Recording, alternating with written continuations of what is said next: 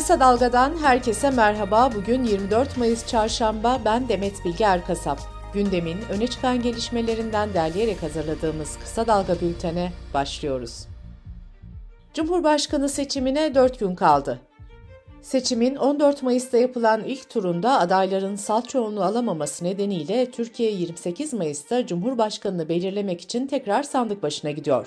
Yurt içi ve yurt dışında 64 milyondan fazla olan seçmene 28 Mayıs'ta 18 yaşını dolduran 47.523 genç daha eklenecek. Cumhur İttifakı adayı Cumhurbaşkanı Recep Tayyip Erdoğan ve Millet İttifakı'nın adayı CHP Genel Başkanı Kemal Kılıçdaroğlu seçim kampanyasına devam ediyor. Erdoğan dün Malatya'daydı. Bay Bay Kemal'den bir şey olmaz diyen Erdoğan, talimatı Kandil'den alıyor, görüşmeleri PKK'nın parlamentodaki uzantılarıyla yapıyor. Yeni bir mağlubiyete hazırlanıyor dedi. Millet İttifakı'nın adayı Kemal Kılıçdaroğlu ise Hatay'da yaptığı konuşmada Türkiye'yi sığınmacı deposu yapmayacağız dedi. Kılıçdaroğlu, Cumhurbaşkanı Erdoğan'ın mitinglerde izlettiği bir video ile ilgili ama montaj, ama şu, ama bu ifadelerini de eleştirdi. Kılıçdaroğlu şunları söyledi. Bizim terörle işbirliği yaptığımızı söylediler, montajlı videolar kullandılar ve montajlı görüntüler kullandıklarını da itiraf ettiler. Siyaset rakibine iftira atmak, rakibine kumpas kurmak değildir. Ata İttifakı'nın ortağı Sinan Oğan, ikinci turda Cumhur İttifakı'nın adayı Erdoğan'a destek vereceğini açıklamıştı. İttifakın diğer ortağı Adalet Partisi ise Kemal Kılıçdaroğlu'na destek vereceklerini duyurmuştu.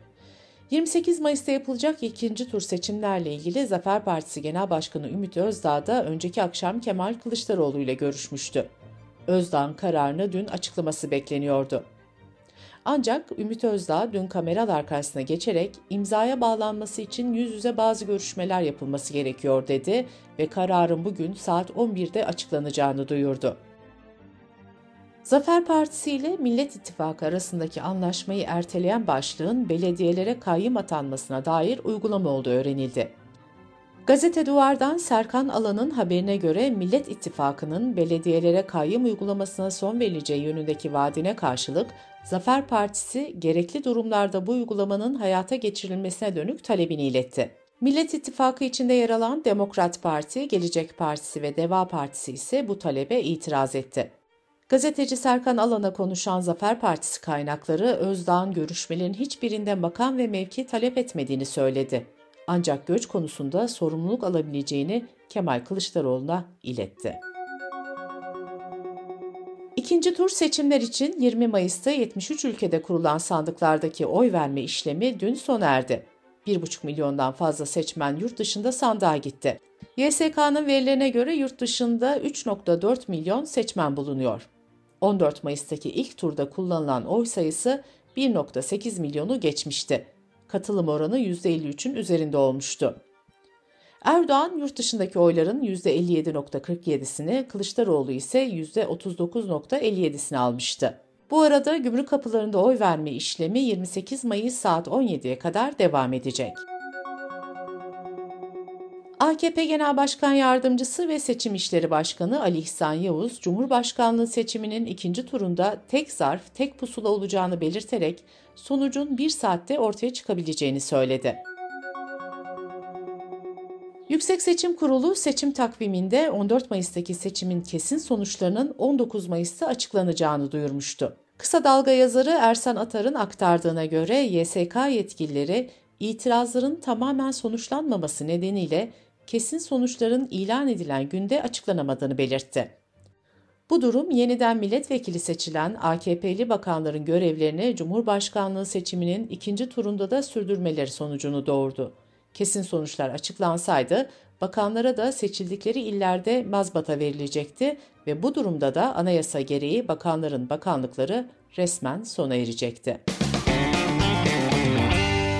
Kısa Dalga Bülten'de sırada ekonomi haberleri var. Kamu borçlarında yapılandırma süresi 30 Haziran'a kadar uzatıldı.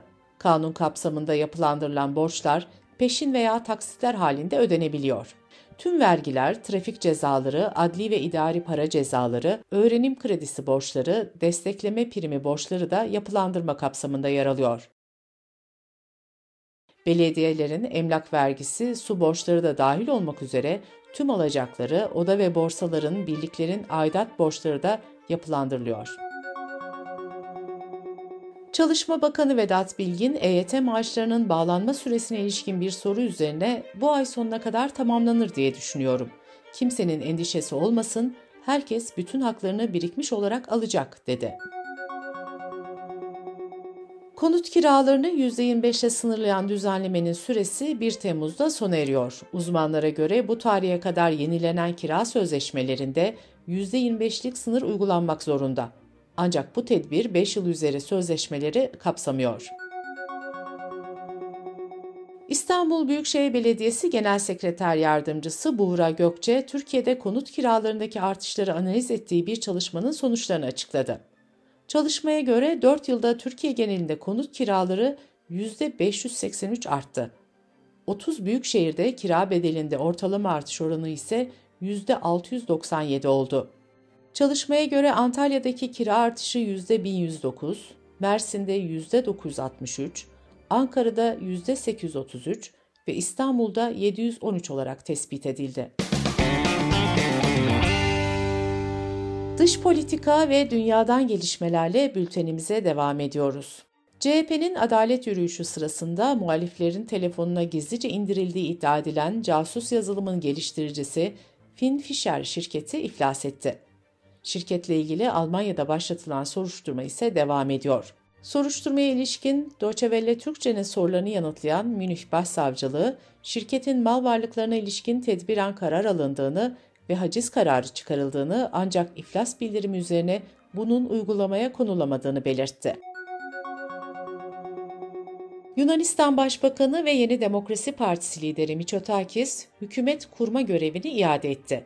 Michotakis, mevcut meclisten bir koalisyon hükümeti kurmanın mümkün olmadığını belirtti. Bunun üzerine hükümet kurma görevi Siriza lideri Tsipras'a verildi. Ancak Tsipras da görevi kabul etmedi.